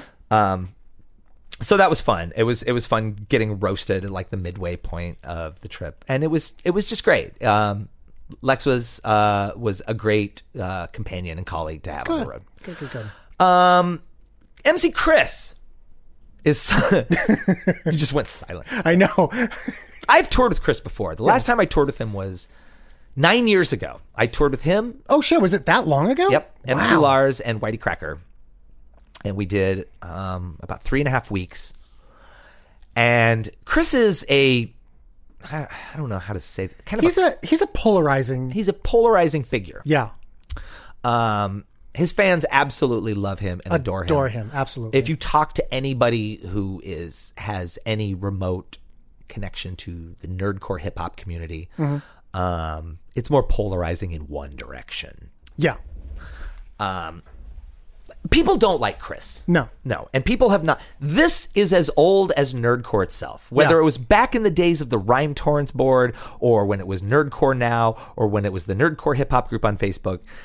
One thing that is that you can just set your clock by is that at least once a month, a whole bunch of people, most of whom I don't know, Hmm. are going to join in the chorus of talking shit about MC Chris. Yeah. And and delighting in it and giggling about it. Yeah. And I have I had some not entirely positive experiences with the tour I did in 2010 with Right. him. No, you you have genuine beef. Yes. I had genuine beef. I have probably I probably complained to a number of my peers. I know that I did. I know that sometimes you did, quite a bit, I know and that a- loudly. A, lot of the times the Nerdcore showcase at South by Southwest has been like a um uh, like a group therapy session for the former tour mates of Chris to share horror stories. Oh, jeez. I know that I've spent hours in therapy talking about various ways that I felt hurt by him Yeah. on on that tour and and things that have happened over the years, but I've never like powerfully disliked the guy. I have been I think mostly I have felt hurt by him Yeah. many times. Hurt, I felt like yeah. he, he hurt my feelings a bunch of That's times. genuine. Um, and I don't but- hate the guy's music. And I feel like when, when when the nerdcore groups like chime in and they like all start hating on Chris, one of the things they kind of often repeat is that like he's a terrible rapper, and that's just not true. No, I mean I I have my own issues with MC Chris that actually actually have nothing to do with him as an artist and more to do with him as a person. Uh, but I actually like his music. Yeah, Uh, I can I can I can remove the art from the artist on this one. sure. I I I think Chris has some some freaking bangers and has written Yeah. some really twisty wordplay that is Yeah. that is impressive every time I hear it. Um, I think he's I think he's very talented, and uh, I took this tour. I mean, honestly, I wasn't. It wasn't like if, say, Damian or Lars had asked me to tour. Uh-huh. I, it would have been like, yes, I would love to go on the road with one of my friends. Yes. When Chris asked me, after, and I never thought he would ask me again. That when- was that was surprising when he did. yeah, yeah. When he did, all I thought was, I am a full time performer now, and this is a lucrative gig. Yes. touring with Chris makes money. You can sell lots of merch. The shows pay well. Well, it's like it's it's. I think I said this off mic too. I mean, this is sort of like the the the mantra that I've come to not necessarily embrace, but sort of accept. In that, if I had to like every single person I shared a stage with, I would never be on stage. You know. Sure. So it, th- there comes a time where, you know, you are hired just as much for your talent, but just as much, if not more, uh, for your professionalism. sure. Yeah. That's true. Yeah, there are. I mean, I know. I mean, most of the people that I perform with, or at least, definitely the people that I tour with, Yeah. from Nerdcore are are people that I've had friendships with that have existed for over a decade, and they're like they're my homies now. Yeah. Um, there are there are people who are like that I haven't known as long that I share lots of shows with, lots of showcases, lots of cons Mm-hmm. that I don't really like so much, but but they're perfectly professional and, Yeah. and I can be too. It doesn't Yeah. I, I don't need to like somebody to No. to work with them. So I went into this with a lot of trepidation, but also a lot of um it felt like I had to do this because I had to I had to make some money. But even just aside from making money, like I was really curious to see if like what is my perspective after like nine years since Yeah. that tour? What is Yeah. it going to look like? What's he going to be like? What am I going to be like? I, I remember you having a lot of um, back and forth about it, about whether or not you should do it, and and whether or not you should be proactive about communication. Like I remember you doing a lot of hand wringing when it was Yeah. first brought up. Yeah, I talked to Lex. Lex just toured with him and Dual Core last fall, so she Mhm. her memories were fresher and she had a delightful time. Yeah. Um, and I was still like kind of a little guarded. Sure. Um, Sure. going into it. Um, but Has to be expected. but I did. I mean, largely just to kind of see like what it was going to be like and see what things were like now that I don't know. Now that we're both nine years older. Yeah. he's now married and has a has a son who's 4 Mhm. years old um, and a, and a beard. He's got a beard now. Yeah, he's got a huge fucking like burly lumberjack beard. I think he's called himself Hobo Santa Claus on stage one night, which was. That's accurate, actually. That's pretty accurate. I think my takeaway from this tour is that I, my feelings about MC Chris are are very different than they were before the tour. Well, I, would I would go as as far to say that your views on MC, MC Chris are more nuanced. Um, they're definitely they're more informed. Yeah, they're more they're more informed. There, there, there's, there's a lot more sort of like shades of gray and informed opinions that Yeah. are based in actual experience rather than this sort of like blanket hurt that happened the first time. Yeah. Yeah. And it's it's I think it's very easy when people are looking to vilify somebody, especially if there's somebody from their community who doesn't really like engage with that community Yeah. to just paint them as like, oh, it's easy to just say he's a bad guy. He's a bad person. Right. He's cruel. He's not talented. Right. All of these yeah, things. And then things, just yeah. repeat that every couple months to one another. My feelings after this trip are I have a new a whole new appreciation for MC Chris. I Yeah, you have. I, I, I, I'm actually pleasant. I'm shocked and pleasantly surprised. I mean, I had like respect for him after that last tour, even everything bad that happened. But I have a much more like like profound and robust sense of respect for him and, and an understanding. I feel that Chris Chris like plays things pretty close to the chest. You don't Mhm. really it's it's not very easy to get to know him and so Well, I mean, that's sort of like by his own design. Like Sure. he's he's very he's a very closed off person and very reserved and that's just the nature of who he is. Sure. Yeah. And I, and that is has been used as fodder Yeah. to, you know, characterize him as an as an asshole, which is is often said. Well, I mean, as as someone who can relate to that particular experience, like Sure. I think that's one area where I understand him Yeah. more than say somebody else. Yeah. I I I I come away with a, a kind of a new understanding, a new appreciation, and like a, a richer respect and and and love for the guy. Like I Wow. I I really like the guy, and I really kind of understand why he why he is the way he is, and th- that sounds kind of negative, but but why people react negatively to the way he is. Yeah. Like I feel like one of the criticisms that get hur- that I hear get hurled a lot by rappers whose names I don't know is that well Chris is an asshole. Well, he's also been a very successful touring artist for 15 years and you don't get there by not doing by not being an asshole. Yeah. You like Yeah. like showbiz is hard. Yeah. and as cliche as it is, I'm I look, I'm I'm sure it is entirely possible to uh, work in a a fairly narrow niche cutthroat industry for 15 years uh, and have it be all like you know rainbows and roses, but yeah, Yeah. that's it's not easy and it's rare. it's so my my feelings have come so far and they're they're they're so much warmer now um I feel like I had some really wonderful moments with him on tour and he was very kind to Lex and I and and really appreciated us being there and and showed us his appreciation frequently and um and was very respectful of us and and he he was just he was great. He was not the MC Chris that I had created in my head based on like Right. these All of those- aging yeah, memories yeah. like that over the years I keep The adding details where over was and like over and over again. Yeah, he yelled at me in a green room. Well, he yelled at me and he also stabbed me six times in the stomach with a knife. What a prick. I love that story. That Chris is an asshole. um he was a good guy, and and I I feel like especially the criticism that he gets from the nerdcore scene, it's not from the touring artists of the nerdcore scene. Well, they're they're coming from no experience of the man whatsoever. Sure. Chris has used his platform for 15 years to constantly, I'm going to borrow some terminology from the wrestling world, Mm. to put over other nerdcore rappers that didn't have as much Yeah. of an audience. Yeah. Um, he doesn't just pick them willy nilly. He's No. he he asks his audience. He listens to their stuff and he finds out people that he thinks he's going to be compatible with on the road. And he has he has given opportunities to to me and Lars and Raheem and uh, Doc Awkward, Jesse Dangerously, and Tribe One. Like he he's and Lex. He's put a lot of people over. Yeah. Yeah. Um, and that is worth something, but that seems to get ignored when maybe you, the person complaining hasn't been given that opportunity. I feel like there's a lot of pettiness in the nerdcore scene that that whenever it like boils up, it just gets directed at Chris because he's like this unifying character Yeah. that nobody really knows that they can all join in their delight of hating together. And it's fucking sad and it's tired and it's gone on forever. Um, I just want to paint this picture for you real quick. Sure. I'm, I'm going to be done with this. Yeah. I mean, I feel like something that's really indicative of how somebody might feel about somebody. Use the kind of like age old analogy of like family. Mhm. Like you can probably badmouth your sister until the day ends. Yeah.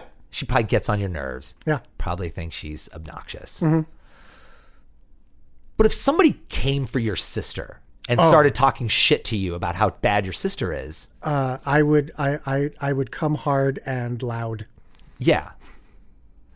Are you just handing these to me? Because when I'm with your sister, I also come hard and loud. Oh! I'm sorry, man. You throw a, lo- a softball, I'm going to fucking swing. I'll take it out. I won't. Anyway, so if somebody comes, like, you can, you can, you can, like, be so frustrated with a family member that you might even hate them. Oh, but absolutely. somebody else comes for them, you will take up arms against them and be like, "That's Oh, my family." That's that's non-negotiable. I had that moment on this trip because yeah, I yeah, and and I think I I kind of injected myself into it a little bit, uh, which. I mean, I'm a. I, I guess we're gonna we're gonna be talking about the Facebook group. The what is it? The Nerdcore. we're gonna make this real short. Yeah, the the, the Nerdcore Nerdcore hip hop Facebook group. the Nerdcore Hip Hop Facebook group, and I'm a I'm a part of it. I don't remember how I even got onto this group, but every now I added you when you became my DJ. Ah, there we go. Um, and like I don't really, I don't interact. I don't post. I don't I'll, either. I'll see something every now and again. I'm like, oh, okay, that's a thing. And they're often talking about things I don't understand or care about. Um, but there's, there, I just happened to be opening up my Facebook one morning, and then I just saw a post that, like, when I read it, there's no way it couldn't have read any other way, and that they were basically taking uh, pot shots at you and Lex Yeah. because of M- MC Chris. Yeah. So what happened Um, was this. Here's how that came about. Um, every year the the nerdcore hip hop group again. I don't I don't post there or interact. I sometimes I'll go and and, and read some stuff, but Yeah. it, it shows up in my feed, so that's mostly how I, I see it. But Yeah. I don't. Um, I I I'm, I don't contribute a lot there. Right. Um, every year they do this thing called the VPC, the Vocalist Producer Challenge, where Vocalist Producer Challenge. yeah, where they'll take like a like a rapper and a producer will team up into into duos, and then there's like this contest. Like every week, they like have to make a new song based on these parameters that are determined by a, by like a panel of judges. Like this song has to be I don't know has to use these samples, or this song you have to get a guest vocalist to sing a hook, or this song. There's just like a bunch of challenges Right, like right, that, and everybody just talks about it constantly as it leads up to It's it. it's then like it's it- like British Bake for aspiring rappers. Sure. Okay. Uh, I've never participated in it. Maybe I've, I've got some like old residual hurt feelings from years ago in one of the old nerdcore groups, but I don't feel like I'm really that well liked by the nerdcore Hmm. uh, uh, hip hop Facebook group. I feel like there are a lot of people in there. Maybe it's just the most vocal ones who will not turn down an opportunity to say something shitty about me Yeah. because I know what I look like. I've got a very punchable face. I know my voice sounds like it's shrill. I I understand. I have often wanted to punch you in the face. I understand that. Yeah. And you would be allowed to because you're my family. Aw. So um, I've never participated in it because I'm like, this is a group of people who already don't like me. I'm not going to participate in a in a challenge where we create art and get analyzed every week because I don't want to give them opportunities to hate on me. Yeah. This year I got asked to be one of the judges and I turned that shit down with a fucking quickness because there's no way I want to be in a position to judge everybody's work. Yeah. Anyway, so Chris does this thing where he doesn't go when we go to a show, he doesn't really hang out in the venue. He loads in his merch, he sound checks, then he sits in his van outside until it's time for him to go on. Mhm. He likes to be alone. Mhm. During that time, he'll do live stream uh, videos, Facebook live videos, Yeah. where he'll just like interact with his fans. Yeah. This is a thing that he finds comfort in. He finds comfort in his audience from around the world interacting with him and telling him that he's great. Yeah. And I understand that. I understand why that that would feel good, especially when you're traveling by yourself and yeah, you have a show every night for like 40 minutes, but Yeah. otherwise you spend most of that time alone. There's something kind of nourishing to be reminded that you haven't that there are people listening, that you have an audience that cares about what you do and that support you. Well, I mean, it's also like like writing, like like being, you know, a magician or a solo artist or, you know, a musician. It's a lonely fucking art form. It's just you in your brain 90% of the time. Yeah. You know, and look, I mean, it's I would be hard pressed to not find that kind of live streaming sort of like comforting, if not some sort of like, you know, uh, pacifying kind of like, you know, I'm not as terrible as I think I am kind of thing. You know, he does like he does that because when he gets to do the live show, like that 40 minutes on stage or whatever, that's Yeah. where you like see your, your people. But he has this like long storied reputation. Oh, Chris kicks people out of his shows. Um, he didn't do that once on this trip. I've Hmm. seen him do it before. Yeah. He only kicks people out who are drunk and obnoxious. That's it. Well, Uh, now. Well, yeah, now. Yeah. So even if he goes up there and he does his like 40 minutes to an hour set, like half the time he's like yelling at people who are like he he's he does stand up. He does material during his show and he Mhm. can't stand it when people are like drunk and like yelling shit at him over it and it's it's really frustrating. So even his live show is not really a safe space for him, but doing his live stream where he just talks to his audience is. Yes. He has full control over that. He doesn't have to hear them yelling at him. Um Chris's best shows are like always if it's an all ages venue, like a dry venue, Mhm. he fucking comes alive. I saw Really? him do one of the best sets I've ever seen anybody do in Indianapolis on this tour in a dry venue because people were respectful, nobody was drunk, and he felt safe and comfortable. Wow. And he was he was great. He brought kids up on stage to dance with him. What? It was amazing. That's awesome.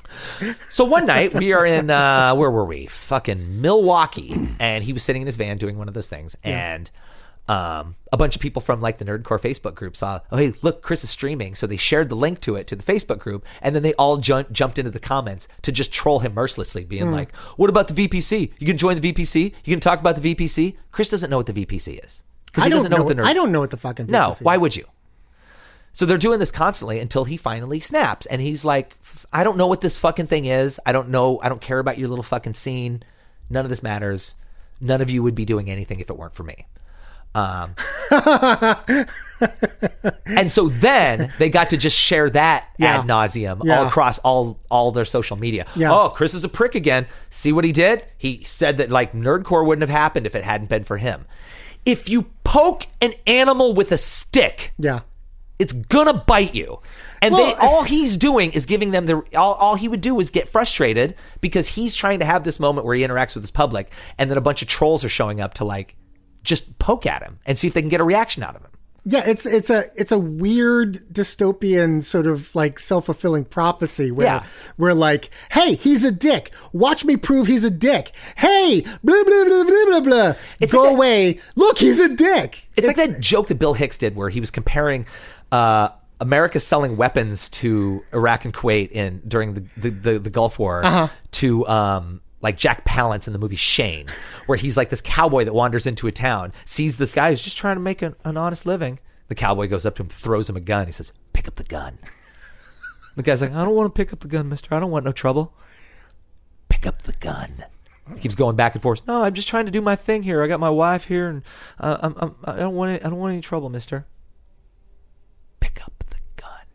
And then eventually he picks up the gun. The guy shoots him, and then turns to everybody else and says, "Everybody saw him. He had a gun." That's what the fucking nerdcore hip hop Facebook group does to MC Chris on the regular. Like you're fucking with a guy who is like, and it's also sucks because I see the nerdcore hip hop group constantly. Everybody in the past like five years, mental health has become such an important thing for everybody. Right. Everybody's like, oh my god, you know, they, they post these these these articles about mental health, or they like support one another when Sure. people are Sure. are not well.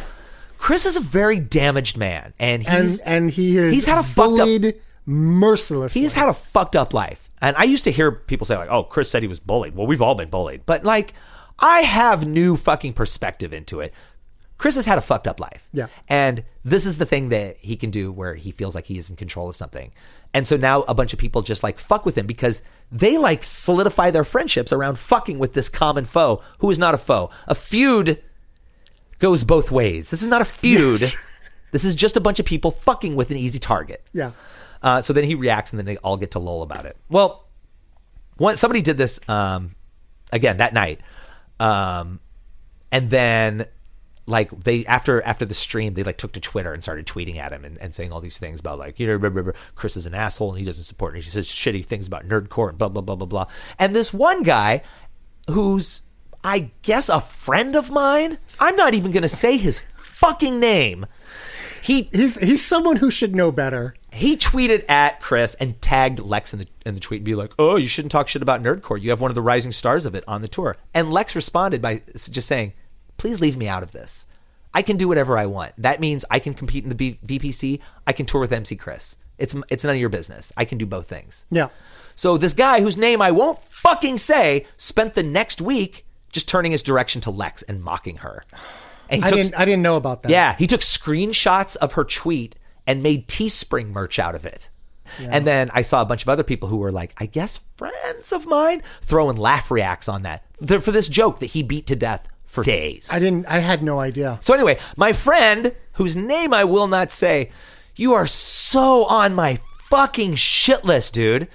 I know you're never going to apologize to Chris because you're never going to take, you're never going to hear anything in in any of what I've just said uh, as as humanizing him or or making you feel bad about what you've done. But you really fucking owe an apology to Lex because we did not deserve to deal with that shit. And I didn't say anything during the tour because we had enough shit on our plate to deal with. But now that I'm off the road, I'm ready to set your house on fire. Yikes. I say this from the bottom of my pants. Fuck you. In conclusion, it was a great tour. Thanks for asking.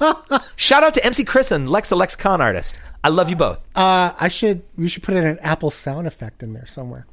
I forgot about the apple. I have had I guess beef is too strong a word. Like I don't have a particular like for MC Chris.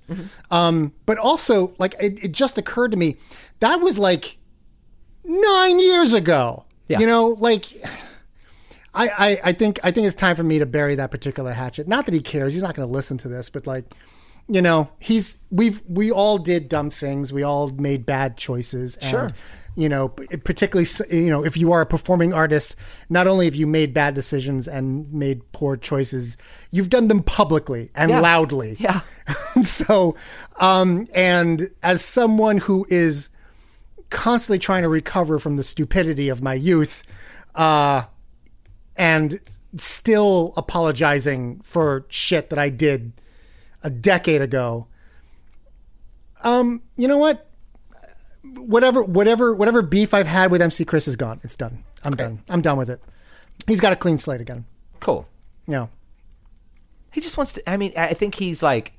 I think I the the thing I saw in him that I that resonated with me the most is that for the most part he wants to work. Yeah. And when he's not doing that, just wants to be left alone. Yeah. And I fucking relate to that I so can. hard. I. That is literally all I want to do. All I want is to be. Left I want to. I want to work, and when I'm not working, I want to be left alone. and I want to. I just want to slaughter some shit with my laser sword, which is what I'm going to do as soon as you leave me alone tonight. All right. Well, then I think uh, we've beat that nerdcore horse to death. I have to edit a podcast and I have to make Patreon content. Oh, yeah. Dude, when are you going to let me help you with your Patreon stuff? Um, very soon. We should do some uh, Schaefer the Puppet stuff. We should do some Schaefer the Puppet stuff. Uh, please subscribe to my Patreon. Please subscribe to his Patreon. It's at patreon.com slash Schaefer the Dark Lord, I think. Yeah. New, interesting, wacky, weird content all the time. Yeah. Go get it. All right. So listen, before we don't have any plugs. I have no plugs. I am not doing shit forever. Uh, I just spent five weeks on the road. I'm staying here until. Uh, I don't think I'm doing anything until. Um, I'm probably doing a Pink Room show in January, and then in February, I'm going back on the road again with MC Lars. Hooray! In February, oh. in the Midwest. it's gonna hurt. It's gonna hurt my skin. It's gonna be so fucking cold. What are you looking for? My glasses. They're on your face. Oh. My, Oh my God, you are officially a Oh. doddering old fool. my God. I literally just had a panic attack because I couldn't find my glasses. you were sitting there patting yourself around like you were trying to kill a bug. they're on looking my for your glasses. face. They are on your face. Oh, I'm an old man now. Wow. Um. Okay. I- that happens when you wear fake glasses. Shut up. They're not fake. Well, they just aren't NASA strength like mine. No, they're not. Uh, but I did get my eye exam, uh, and I'm wearing the exact prescription that I require. Oh my God, I'm going blind. Like for real. I'm I'm I'm having vision problems. Easy, easy, Grandpa. Okay, okay, easy. okay. Easy there. Okay. Uh, last podcast, I was about to say last month. Last podcast, we One season ago. one season ago. Oh shit! Back when it was still summer, we uh, interviewed a uh, lovely woman who's also an author, uh, and she wrote "Strip: A Stripper's 20 Life-Winning Lessons." Um, and uh, uh, uh, we also promised that if you sent in an email with the uh, subject strip stripper book or strip book, um, that you would be in the running for a free copy of this book. And now it is time to read some emails and decide a winner. Uh, we have an email from we're gonna see. Uh, I'm gonna call him a B Watts. Uh, he says, "Hey Lugo and Schaefer, I feel like I deserve this book since I've never had the opportunity to learn from a stripper, so I can get the maximum amount of learning from this book. Okay. Much love. Uh, you were in the running, but you did not win. I'm very sorry, B Watts." Uh, we have another email from a B Small. Starts out, hello, Schaefer and Lugo. Greetings from your neighbor in New Jersey. You may know me as that guy with the Where's Lugo picket sign you so nicely asked for at MagFest What 2009. Um, that interview with Essence Revealed was amazing. Thank you so much for having her on. I was an aspiring online author in the video game world who unfortunately gave that up this past November to focus on uh, focus more on working on a job I don't really care about because a person has to pay the bills. I know that feeling.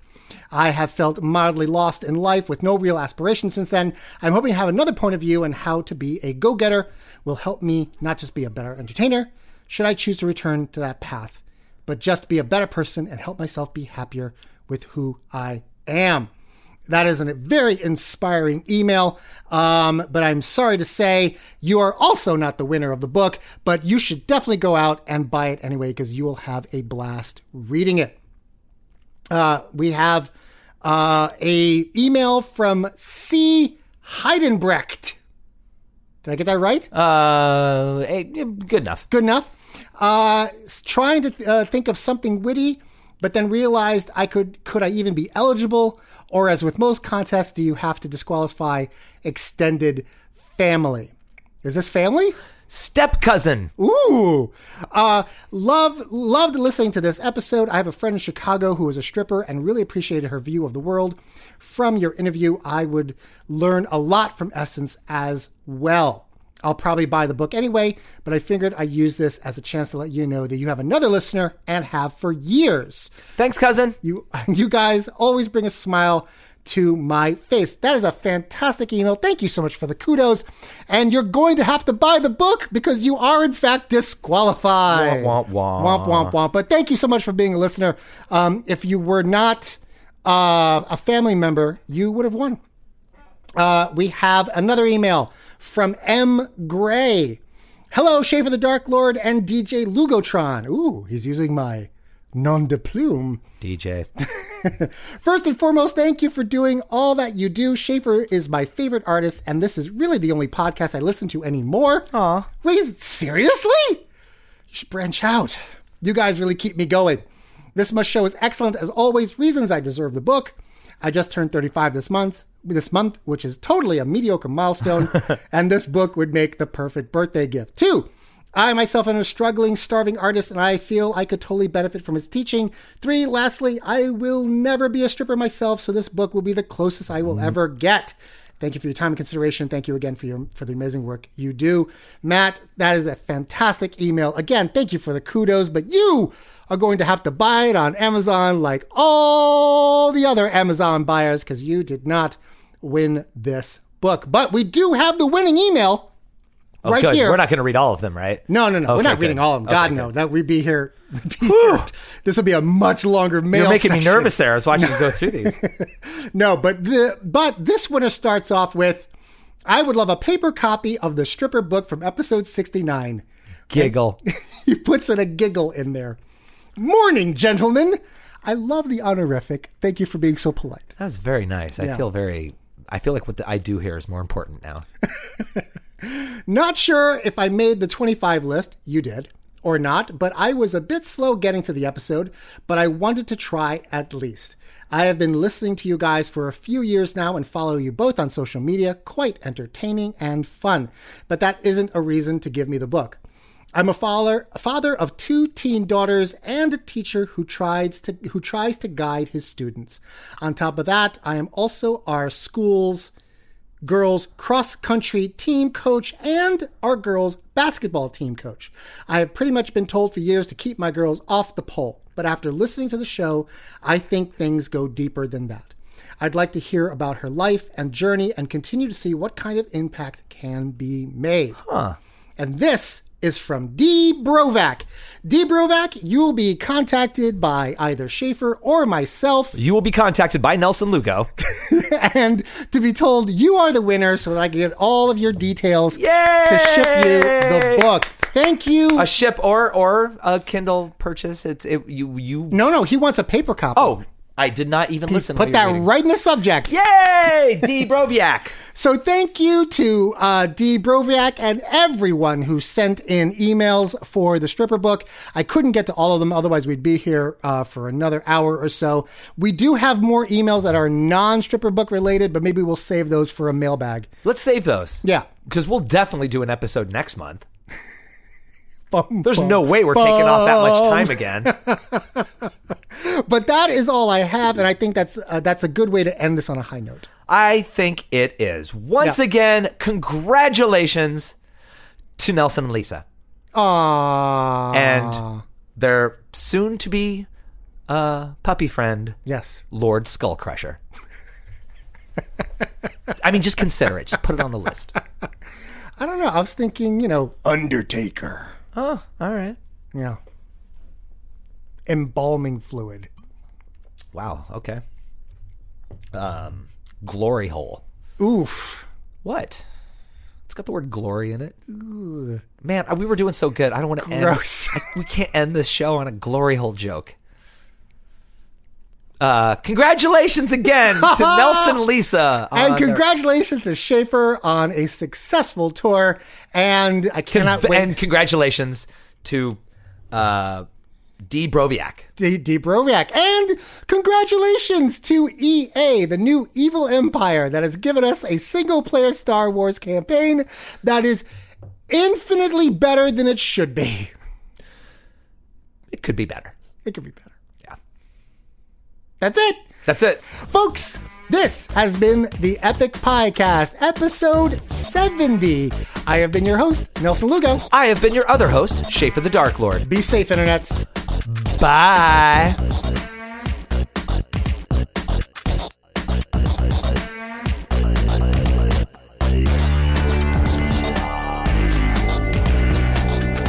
Thank you for listening to the Epic Podcast. We'd love to listen to you too. So send us your feedback, questions, love mail, hate mail, recipes, and fan fiction to epicpiecast at gmail.com. As listener supported entertainment, we rely on you to keep this and other shows on the Nerdy Show Network alive by telling a friend or funding the network via Patreon. Any size contribution gets you exclusive outtakes, episodes, and images from across the network. And there's even more perks available. Just head to patreon.com slash nerdyshow. To find out how you or your company can underwrite this or other Nerdy Show programming, visit nerdyshow.com slash sponsorships. If you like what you've heard, please rate and review us on Apple Podcasts or Podchaser, or subscribe via Spotify or Stitcher. For more podcasts, articles, community forums, and more, visit nerdyshow.com. And be sure to follow Nerdy Show and the Epic Podcast on all of your favorite social networks. If it's geeky, we've got it covered.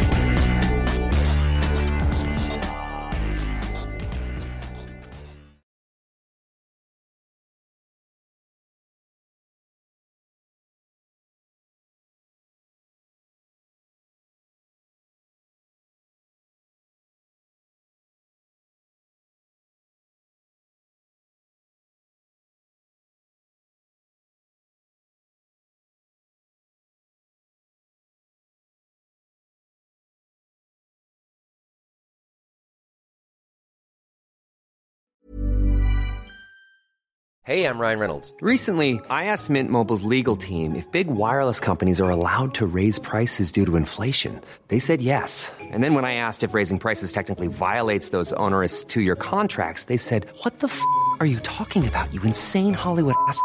F- So to recap, we're cutting the price of Mint Unlimited from $30 a month to just $15 a month. Give it a try at mintmobile.com slash switch. $45 upfront for three months plus taxes and fees. Promo rate for new customers for limited time. Unlimited more than 40 gigabytes per month. Slows. Full terms at mintmobile.com. Planning for your next trip? Elevate your travel style with Quince. Quince has all the jet setting essentials you'll want for your next getaway, like European linen, premium luggage options, buttery soft Italian leather bags, and so much more. And it's all priced at 50 to 80% less than similar brands. Plus, Quince only works with factories that use safe and ethical manufacturing practices. Pack your bags with high-quality essentials you'll be wearing for vacations to come with Quince. Go to quince.com slash trip for free shipping and 365-day returns.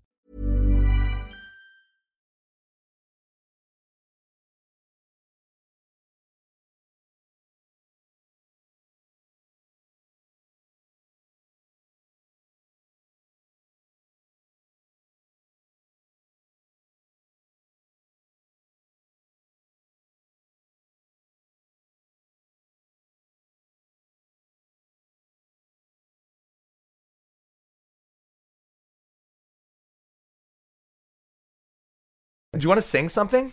For What do, want, what, do you, what do you want to sing? we haven't sung in a long time. That's true. We haven't done that in a long time. What do you want to do? Um, I don't know. What's a song that we both know? My God, I don't know. Actually, you should tell me songs you know because I know more songs than you. That is true. I'm a professional singy guy. Singy is in quotes. Mm, okay, I'll, I'll, that's fair. Yeah? It's in quotes.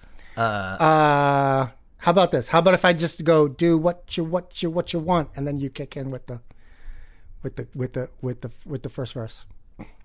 with the first verse of what? Do do what do what you want. I'm sorry. What song is that? That's a Beastie Boys song.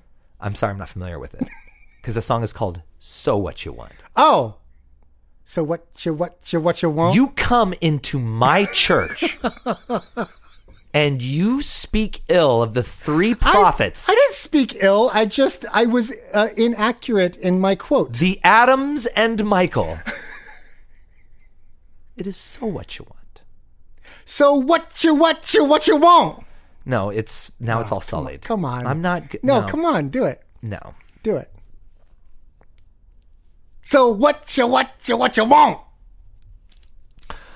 Uh, maybe singing was a bad idea. No, come on, do this no, with I'm me. not. I'm not. I'm come not, on. I don't. play with me. Play in the space. Play in this this this safe space we've created. Well, just here. plug me in, just like I was Eddie Harris. You're eating crazy cheese like you would think I'm from Paris. Paris. You know I get fly. You think I get high. High. You know that I'm gone, and I'm gonna tell you all why.